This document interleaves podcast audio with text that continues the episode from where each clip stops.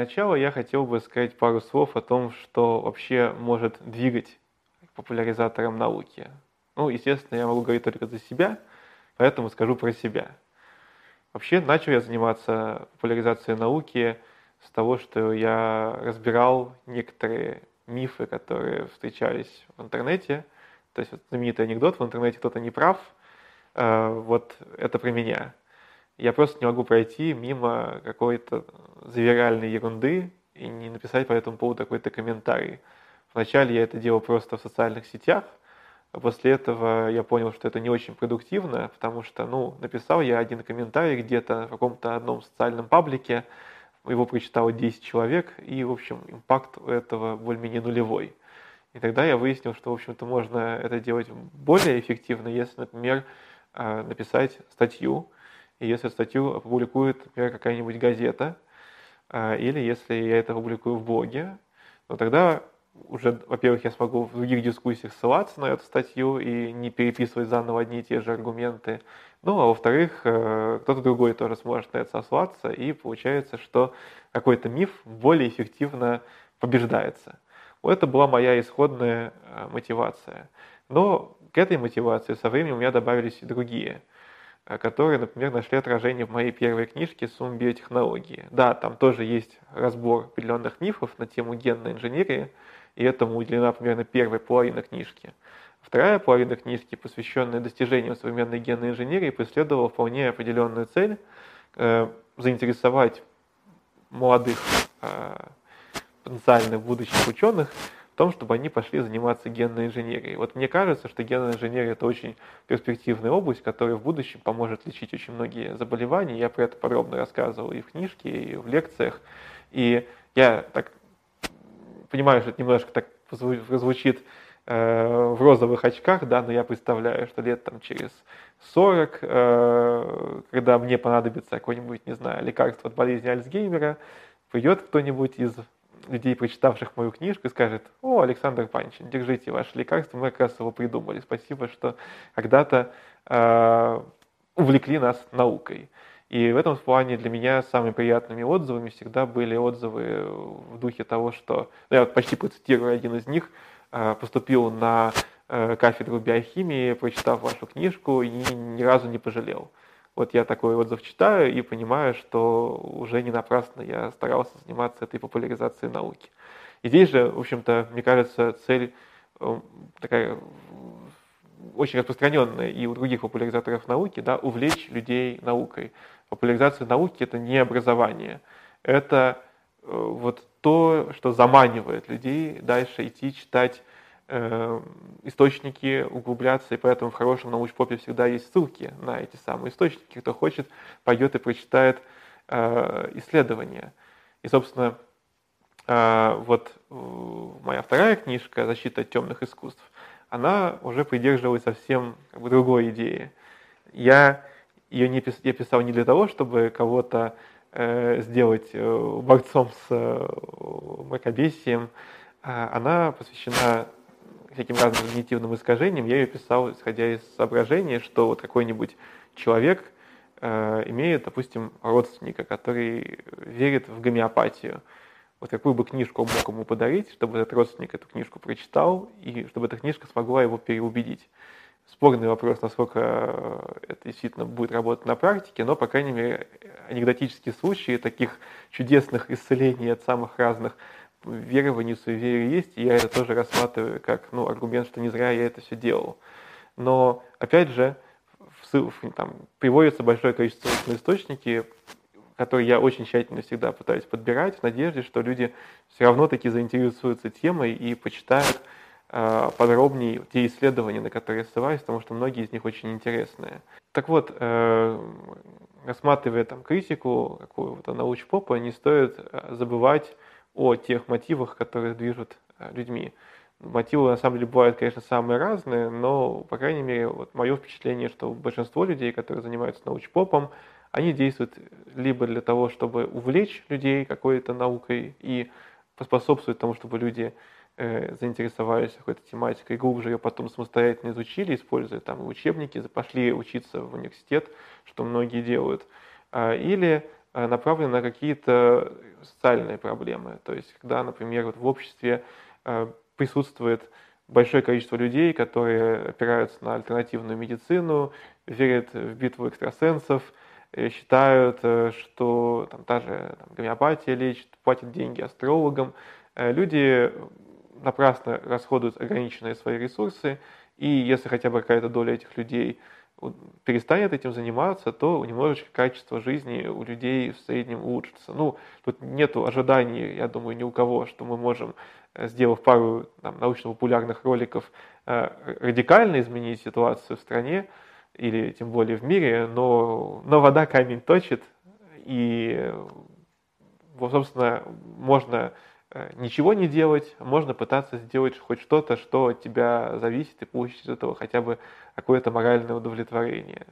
Но еще одна вещь, которую я хотел обсудить, что, опять же, научпоп, он настолько разный, что когда кто-то пытается дать оценку всему этому явлению в целом, а, ну, это как бы неизбежно приводит к явным искажениям картины. Кто-то говорит, что популяризатор науки упрощает. Ну, кто-то упрощает, а кто-то не упрощает. Кто-то говорит, что популяризаторы науки рассказывают о темах, в которых они не разбираются. Ну, бывают такие, наверное, которые рассказывают в темах, в которых они не разбираются, но полно и людей, которые очень хорошо изучают ту тему, по которой они выступают, и могут аргументированно с ссылками на источники э, объяснить, почему именно такая точка зрения присутствует в современной науке, а не какая-то другая точка зрения. Кто-то говорит, Э, что научпоп создает какое-нибудь э, клиповое мышление. Ну, наверное, есть такой научпоп, но есть и продуманные, вдумчивые ролики с глубоким анализом материала, есть подробные книжки, в которых все описывается до мельчайших подробностей, в том числе и сложные вещи, э, которые ну, не все читатели могут даже осилить. Э, но все равно это вставляют для того, чтобы порадовать тех читателей, которым хочется, чтобы было побольше какого-то глубокого материала. Научпоп, он очень разный, он многогранный, и любое утверждение о научпопе в целом, оно будет заранее ложным просто в силу э, чрезмерного обобщения. Поэтому хотелось бы, чтобы э, критика была в конструктивном русле, когда говорит, смотрите, вот конкретный пример того, как не надо – вот конкретная ошибка, вот аргументы, почему это ошибка. Без переходов на личности, без каких-то эмоций, просто по фактам. Вот здесь допущена такая-то ошибка, вот почему я считаю, что это ошибка, чтобы был конструктивный диалог, чтобы тот, кто допустил ошибку, мог либо поправиться, либо ответить на возражение. К сожалению, э, вот наибольшую видимость, скажем так, в таких наших внутренних обсуждениях получает критика совсем иного рода. То есть, грубо говоря, есть достаточно большое количество людей, которые, допустим, занимаются усердно э, тем же, допустим, рецензированием. Читают э, чужие научно-популярные статьи или книжки перед тем, как те вообще будут опубликованы, э, разбираются в каких-то нюансах и указывают на какие-то ошибки, на какие-то проблемы. Но про этих людей, как критиков, никто не знает по той простой причине, что они это делают ну, вот в той вежливой форме, который не порождает каких-то глубоких э, обсуждений, не создает хайпа. К сожалению, есть и формы критики, э, которые, ну, опять же, мне сложно говорить о мотивах, но создают впечатление, что это погоня за хайпом. То есть просто возьмем какого-нибудь человека, который э, достаточно известен и делает какую-то такую, знаю, занимается какой-то научно-популярной деятельностью, ну и просто напишем про то, что он тупой. Ну, вот это, естественно, спровоцирует какую-то реакцию, реакция спровоцирует реакцию на реакцию, ну и мы получим э, вот такую не очень конструктивную критику. Э, иногда кто-то создает гибрид и того, и другого, но, опять же, если человеку говорят, что ты тупой, э, называют тебя каким-то матерным словом, а после этого просят, чтобы ты ответил на какую-то критику по существу, то желание разбираться в этой критике, оно понижается по той причине, что ты понимаешь, что человек тебе предвзят, а если человек тебе предвзят, то ты меньше доверяешь тому, что он пытался объективно э, разобраться в этой проблематике. Поскольку я и сам довольно часто выступаю в роли критика в самых разных э, сферах, как уже науки, так и э, неоднократно высказывался ее по поводу каких-то ошибок в тех или иных пересказах научно-популярных или каких-то историях, связанных с научпопом, то мне кажется, ну, мой собственный опыт мне подсказывает, что нужно всегда задумываться о том, какую цель ты преследуешь. Вот я для себя всегда видел целью, там, опять же, критики, сделать мир как бы немножко лучше. Например, если в научном журнале опубликована какая-то кривая статья, э, то это проблема, потому что на эту статью могут ссылаться, она как бы дезинформирует людей, и было бы хорошо, чтобы ее отозвали. А как, вот эта цель конкретная, которую можно достигнуть, сделав а, какую-то критику, направив ее кому? Ну, редактору этого журнала, в надежде, что редактор образумится и статью отзовет. И там было несколько примеров того, когда вот такого рода тактика срабатывала. Если мы говорим про, допустим, популяризацию науки, и человек, допустим, запускает какую-то ошибку, а, то можно поставить себе цель обидеть этого человека и расстроить его, можно поставить себе цель сделать так, чтобы он из, э, перестал допускать эту ошибку. Но в этом случае, как бы очевидным подходом является э, добродушное, искреннее пожелание с указанием на то, что вот смотри, вот здесь у тебя косяк, поправь, и все будет здорово. Спасибо за то, что ты делаешь. Потому что э, часто альтернатива, которую мы наблюдаем, это не альтернатива между каким-то сверхправильным научпопом и там, плохим научпопом. Часто это альтернатива между откровенным мракобесием и хотя бы каким-то просвещением. И в этом плане мне кажется, что некоторые э, критики научпопа как будто бы живут в каком-то мире розовых облаков, они не сознают тех реалий, с которыми мы сегодня существуем. Эти реалии заключаются в том, что наиболее популярными там, передачами являются «Битва экстрасенсов», э, РЕН-ТВ, очень популярный телеканал, а книжки Прокопенко являются бестселлерами. У нас теология проникла в университеты и вузы. А у нас э, основа православной культуры в школе. У нас э, гомеопатия одобряется Минздравом. И э, у нас много вот такого рода социальных проблем. И на этом фоне ну, в каком-то смысле хороший научпоп – это вообще пир во время чумы. Э, нам нужна хотя бы какая-то элементарная такая информационная гигиена, которая должна быть достигнута ну, минимально тем, чтобы людей приучили, допустим, аргументировать свою точку зрения там, ссылками на источники. Это уже отрежет существенную часть э, того э, мракобесия, которое встречается вокруг нас.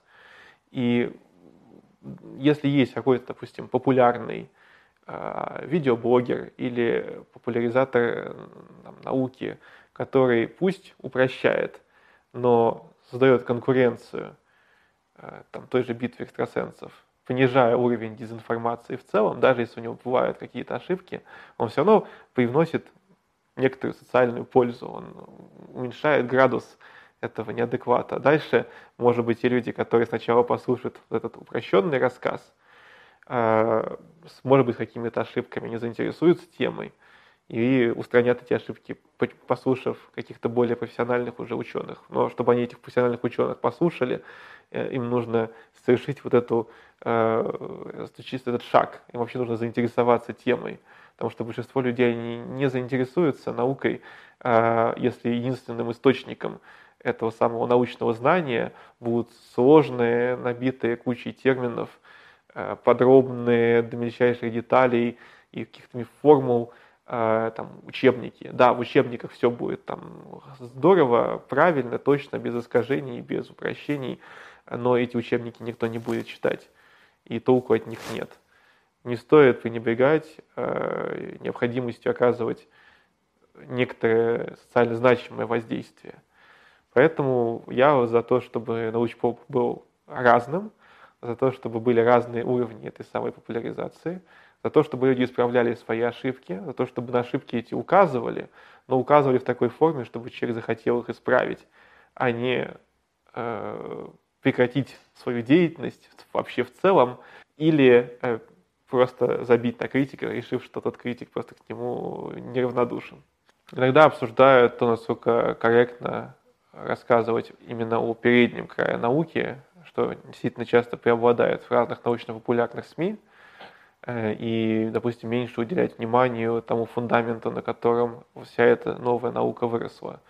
Вот такой есть жанр научно-популярные новости, э, такая есть там и погоня за сенсациями, некоторая погоня за то, чтобы как можно раньше рассказать о каком-то новом исследовании, которое, возможно, еще будет опровергнуто в итоге, потому что бывает так, что исследование не воспроизводится.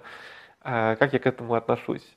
Ну, во-первых, сам я не очень люблю жанр научно-популярных новостей, я им не, не занимаюсь. Я всегда старался писать то, что я для себя называю э, обзоры или мега-обзоры. Вот обзор, обзор — это когда, ну, есть какое-то, допустим, новое исследование, плюс у него есть фундамент у этого исследования, и нужно рассказать о том, как это исследование вписывается в некоторый интересный контекст.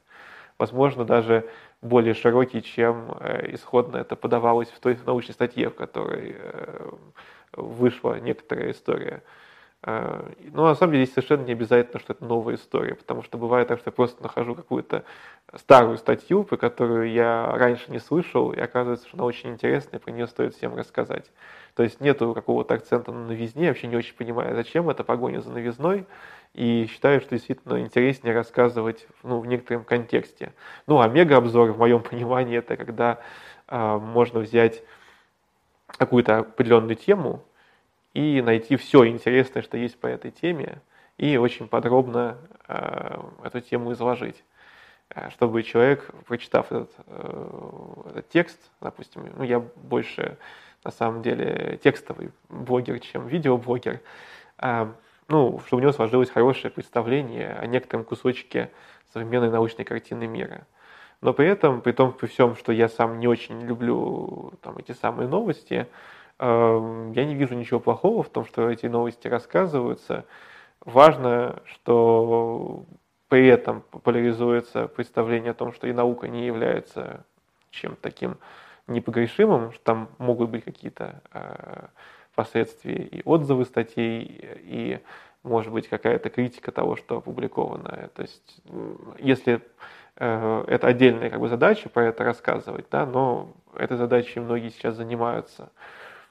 И ну вот рассказали какую-то новость. Допустим, что эта новость итоге правильная. Ну, здорово, ничего плохого нет. Допустим, что окажется, что это была лажа. На самом деле, в большинстве случаев это ну, не страшно. Я не думаю, что люди поверят настолько сильно вот в эту штуку, что когда будет опубликовано опровержение, а, они э, упрутся и скажут, да нет, мы же слышали, что было такое исследование, не может же оно быть неправильным. Мне кажется, что так практически не бывает. Есть всякие устойчивые заблуждения, которые не поддаются коррекции, не поддаются критике. Ну, например, там, вера в память воды какая-нибудь. Но в целом, по поводу всяких историй именно таких чисто научных, людьми, которые интересуются наукой и знают, что такое научный метод, а, они являются, ну, все эти ошибки являются примерами легко исправляемых ошибок. Человек услышал, что что-то такое было, потом он услышал, что это было лажей. Ну и он уже обновил свои данные и пошел дальше. Тем более, что многие из этих новостей науки, в общем-то, совершенно никак не касаются повседневной человеческой жизни. Одно дело, если бы новостью было то, что ученые открыли какое-то сенсационное лекарство а, от рака, и люди побежали это лекарство покупать, а потом оказалось, что это какая-то фигня. Это было бы плохо, но так, в общем-то, и не бывает.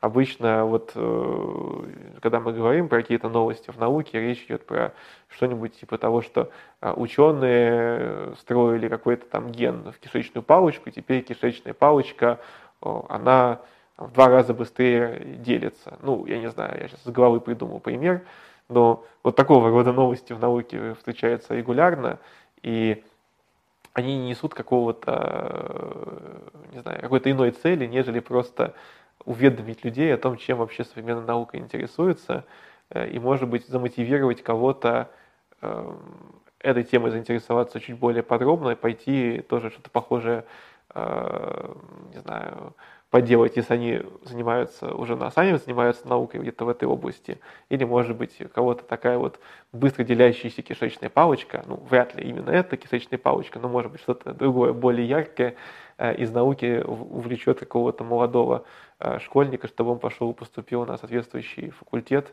чтобы потом в будущем сделать а, вот что-то такое интересное. Вот, например, на меня в какой-то момент повлияла определенная новость науки, вот когда вышло исследование про то, что а, круглым червякам с помощью мутации удалось многократно продлить жизнь, это очень сильно мотивировало меня на то, чтобы идти на факультет биоинженерии и биоинформатики Московского государственного университета, потому что я себе представлял, что я буду таким вот генным инженером, который будет бороться со старением, а вот уже тогда будучи школьником. Вот эта идея меня очень вдохновляла.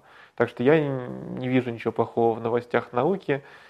Главное, чтобы новости доносились честно, чтобы там э,